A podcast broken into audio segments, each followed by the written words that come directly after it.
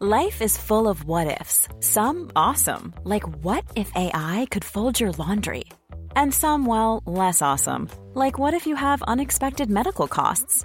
United Healthcare can help get you covered with Health Protector Guard fixed indemnity insurance plans. They supplement your primary plan to help you manage out of pocket costs. No deductibles, no enrollment periods, and especially no more what ifs. Visit uh1.com to find the Health Protector Guard plan for you.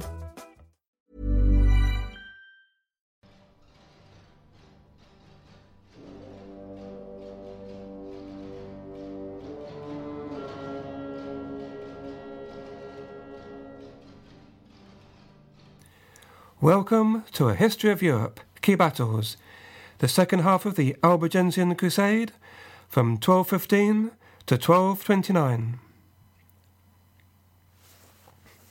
In November of 1215, two years after the Battle of Muret, Pope Innocent III summoned the Fourth Lateran Council in Rome. He had managed to organize the largest ever assembly of clergy in Western Europe, for they had a great many things to discuss. The most important issues were reform of the Church and a call to recover the Holy Land. Innocent was also extremely eager for resolution of the situation in southern France, especially since it had become a hindrance to his plans for a fresh crusade. By then, Simon de Montfort and his followers, under the banner of what we today call the Albigensian Crusade, had secured control of most of the southern region of France Languedoc, and much of Provence. Count Raymond VI of Toulouse was allowed to argue the case for the return of his lands, while the clerics argued the case of Simon de Montfort. Innocent appears to have had some sympathy for Raymond, but the vast majority of the clergy were adamantly opposed to the Count. The official verdict of the council was to condemn Raymond for his negligence of his treatment of heretics and ordered him not to return to his county. All the lands taken by the Crusaders were to remain under the control of Simon de Montfort, who would hold them as vassal of the King of France, leaving just a small area which would be inherited by Raymond's son, who would become Count Raymond VII. The decision stamped the Church's seal of approval on the Crusader conquests.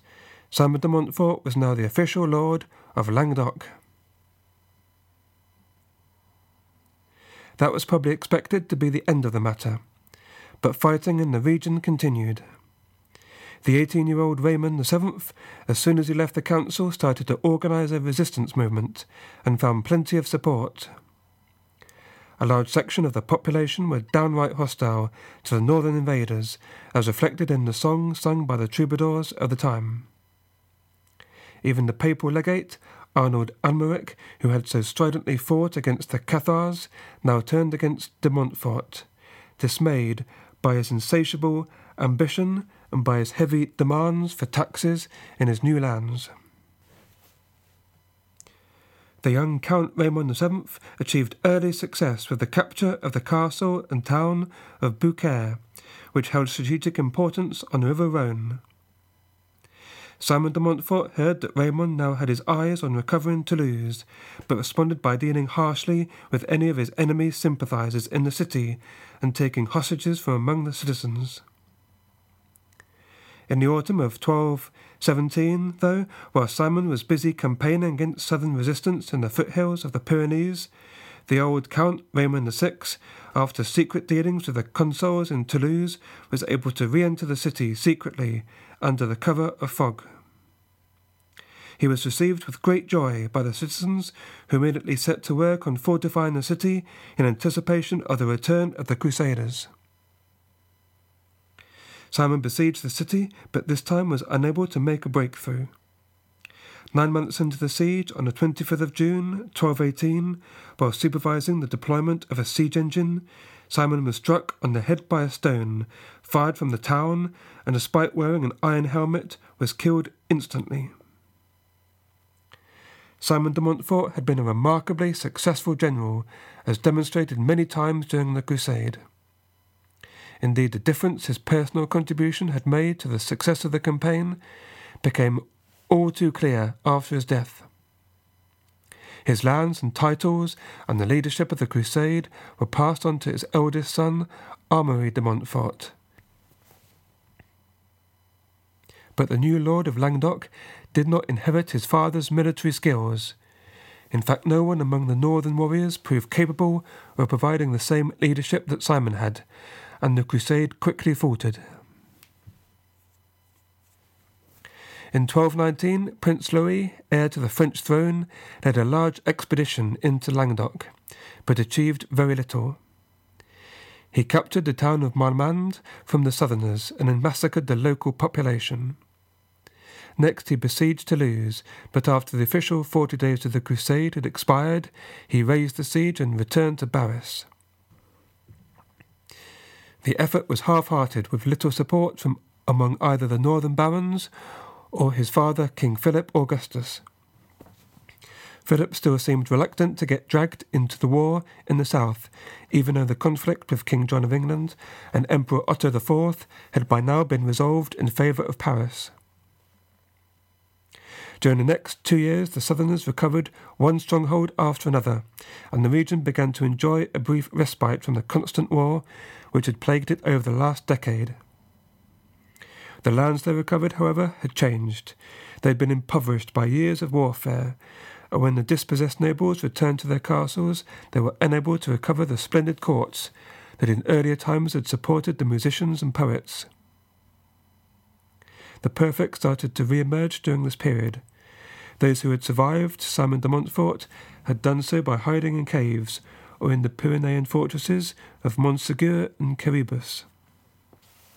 By 1226 they felt confident enough to gather in a Cathar council, hoping to resume as normal life as possible. But peace was not to last. The early 1220s witnessed a period of change as the old figures passed away. In 1222, Raymond VI died, still excommunicate. The clergy, angry at the Count for not cooperating with the Crusades, refused to give him a Christian burial. Count Raymond Roger of Foix died the year after. He had fought as hard as anyone against the northern invaders. Both men were succeeded by sons who proved themselves capable leaders. But the death which in this period proved of greatest consequence was that of King Philip II Augustus.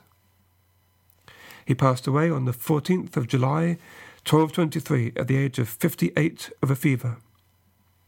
He had been one of France's most successful ever monarchs and left the French crown in a far stronger position than when he took over. Having overcome all his opponents, including various counts in northern France, as well as both the Plantagenet kings and German emperors, France was on the path to becoming the predominant power of Western Europe. A few months after the death of King Philip, Amaury de Montfort admitted the failure of his campaign and renounced his rights to Languedoc in favour of the new King of France, Louis VIII. Louis quickly showed himself to be far more interested in the region than his father had been. The south was an area of political weakness which might be filled by the kings of Aragon or even the kings of England if positive action was not taken.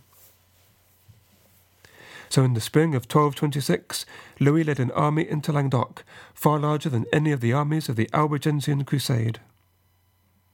Although it was technically a crusade because of the support given to it by the Pope, Louis summoned his feudal army. This time, the only town to put up strong resistance was Avignon, which held out for three months from June to September. Other towns, eager to placate the king, quickly submitted to his authority. The campaign of the French crown to assert its authority over the region was not slowed by the death of Louis of dysentery on his return journey to Paris. His widow, Blanca of Castile, regent for her 12 year old son, Louis IX, was determined to continue the policy of extension of royal power in the south. The northern troops systematically destroyed the vineyards, crops, and fortified houses of the countryside to terrorize the population into submission. And when it became clear that no outside help was possible against this overwhelming force, the people of the region worn down by years of warfare, decided to yield rather than prolong the suffering caused by the conflict. A peace accord known as the Peace of Paris was finally agreed to in April 1229. Count Raymond VII conceded defeat to Louis IX, officially ending the Albigensian Crusade. At the beginning of the crusade, Raymond VI had been forced into a humiliating ceremony to show penitence and his submission to the church. At the end of it, his son and successor, Raymond VII, went through a similar humiliating ordeal in order to be reconciled to the church. Barefoot and clad only in his underwear, he was led to the altar in Notre Dame de Paris. There, Raymond promised to support the king and the church and to work to stamp out heresy. Raymond ceded more than half of his domain to the King of France, but was allowed to keep most of his lands as Count of Toulouse, as a fief of the King of France. Also, all nobles who had left their lands because of persecution during the Crusades were allowed to return unless they were proven heretics. The lands which lay on the east side of the Rhone, though, were ceded to the Church, Raymond also agreed to destroy the walls of Toulouse and of all the major towns in his domain, and not to build more castles. Perhaps the most significant part of the treaty concerned the inheritance of the county. Count Raymond VII's heir, his daughter Joan, was to be married to Louis's brother Alfonso, and so his lands would be inherited only by the children of Joan and Alfonso, or if they had no children, by the King of France. At the time, the treaty probably seemed the best possible option. There was always the strong possibility that Raymond VII might have a son who might reasonably be expected to inherit before his sister. Raymond decided to divorce his wife, who had only given him one child, Jean, on the grounds of consanguinity. He agreed to marry the third daughter of his erstwhile enemy, the Count of Provence.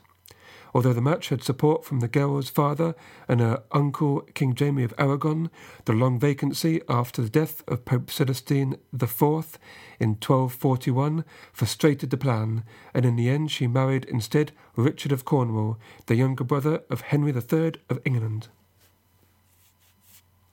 Despite the best efforts of Raymond VII, he was never able to remarry.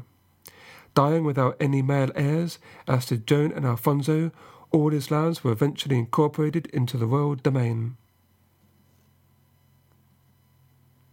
Although the Peace of Paris in 1229 marks the end of the political and military struggle for Languedoc, it marks the beginning of what became known as the Inquisition. The persecution of Cathars during the Albigensian Crusade had only been partially effective, in fact, quite sporadic, depending on the events on the battlefield many Cathars were still able to continue with their practices. So the Church reorganized its method of inquiry into heresy, which now became much more systematic. Suspected heretics went through a legal process, and if found guilty, were severely punished, often by being burnt at the stake. In the beginning, the Inquisition was conceived as an emergency measure, but was to last for several centuries. In fact, its scope was later significantly expanded in response to the Protestant Reformation. After the Peace of Paris, the occasional revolt broke out, but any real political resistance to outsiders or to the Catholic Church was broken. The perfects and their most devout followers were forced to retreat to an ever shrinking number of refuges. The last significant of these was the castle of Montsegur, a rocky hilltop 1200 metre high in the foothills of the Pyrenees. In the year 1243, it was besieged by royal forces, but proved exceptionally difficult to capture. After ten long months, the inhabitants were forced to surrender. The civilians and soldiers were allowed to leave, but those Cathars who refused to renounce their faith were condemned to death. The chronicler William of Puylaurens describes how, quote, they were burnt in an enclosure, within which was set the fire, and they passed into the flames. Over the course of the rest of the 13th century, the French court tightened its control over the south. the work of governing the territories was given mainly to northerners in place of the local nobility. Real power was now in the hands of the king's appointed seneschal, who would summon his viscounts for consultation only when he saw fit. In 1258, the kings of France and Aragon came to an agreement on the borders of their territories.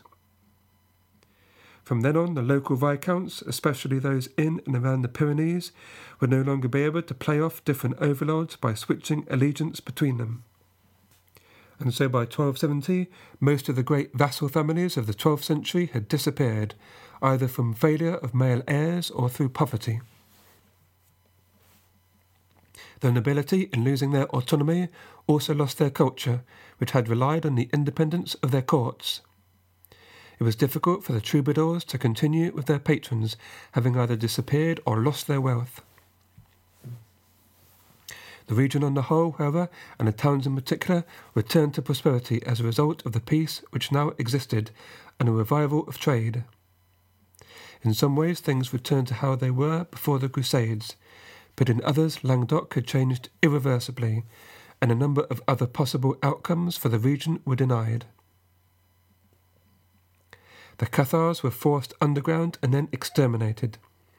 They had relied on the freedom of action and of thought which had previously prevailed in the region, but which was now stifled by the rigid feudal structures imposed from the north. The failure of the Counts of Toulouse before the Albigensian Crusade to unify their lands or, or to impose their will upon Languedoc did not mean that the region was any poorer but it did mean that Raymond VI was simply unable to carry out the demands imposed on him by Pope Innocent III. The lack of unity also hindered the military effort against the Crusaders, who on the whole enjoyed superior military training. For a period in the Albigensian Crusade, the people of Languedoc had discovered unity in the struggle against the Crusaders, and for a while were able to fight on and recover lands lost. Perhaps the region could have been able to maintain its independence if the French crown had not been in a position in 1229 to take advantage of the financial and military exhaustion of the region. Had things turned out differently, the Counts of Toulouse may have been able to develop a state running from the Pyrenees along the Mediterranean to the Rhone, and maybe even further eastwards. Another historical what if, that of an extension of Aragon into southern France, was ruled out by King Peter II's death in the Battle of Muret. For the Church, the Albigensian Crusade was a mixed blessing. On the one hand, it had successfully regained its monopoly on spiritual authority in the Languedoc. On the other hand, Christianity had become increasingly militant and associated with armies and war. At the same time as the Crusader states in the Middle East were in a desperate fight for their very survival, new Crusader recruits were diverted to campaigns closer to home, which offered the same indulgences but with far less risk to life and limb. As well as the Fourth and Albigensian Crusade, Pope Innocent III and his successors also sanctioned the papacy's political crusades in Italy against political enemies such as Emperor Frederick II. Such dubious initiatives weakened the message of the Church, which had felt compelled to employ force of arms instead of reason and persuasion. Also, when Innocent allowed that a vow to take a cross might be commuted for a money payment, redemption became associated with the payment of money. Indulgences were later increasingly exploited by the papacy for their ability to bring in income. The line between when the church or an individual pope was acting out of spiritual principle or self interest became ever more blurred. This and the cruel and pervasive influence of the Inquisition brought the papacy into disrepute, provoking a reaction which simmered for centuries and helped contribute to the Protestant Reformation of the 16th century. So that was a very brief summary of the Albigensian Crusade and its consequences. In the History of Crusades podcast, Sharyn Eastaugh goes into much more detail of the events. The next episode of the History of Europe Key Battles in three weeks is about a region so far neglected by the podcast. the area just north of the Black Sea, today part of Ukraine and Russia. I'll go into its history from the ancient Greeks until the late 10th century.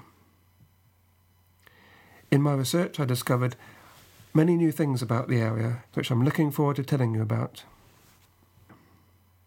Thanks for listening, and until next time, goodbye.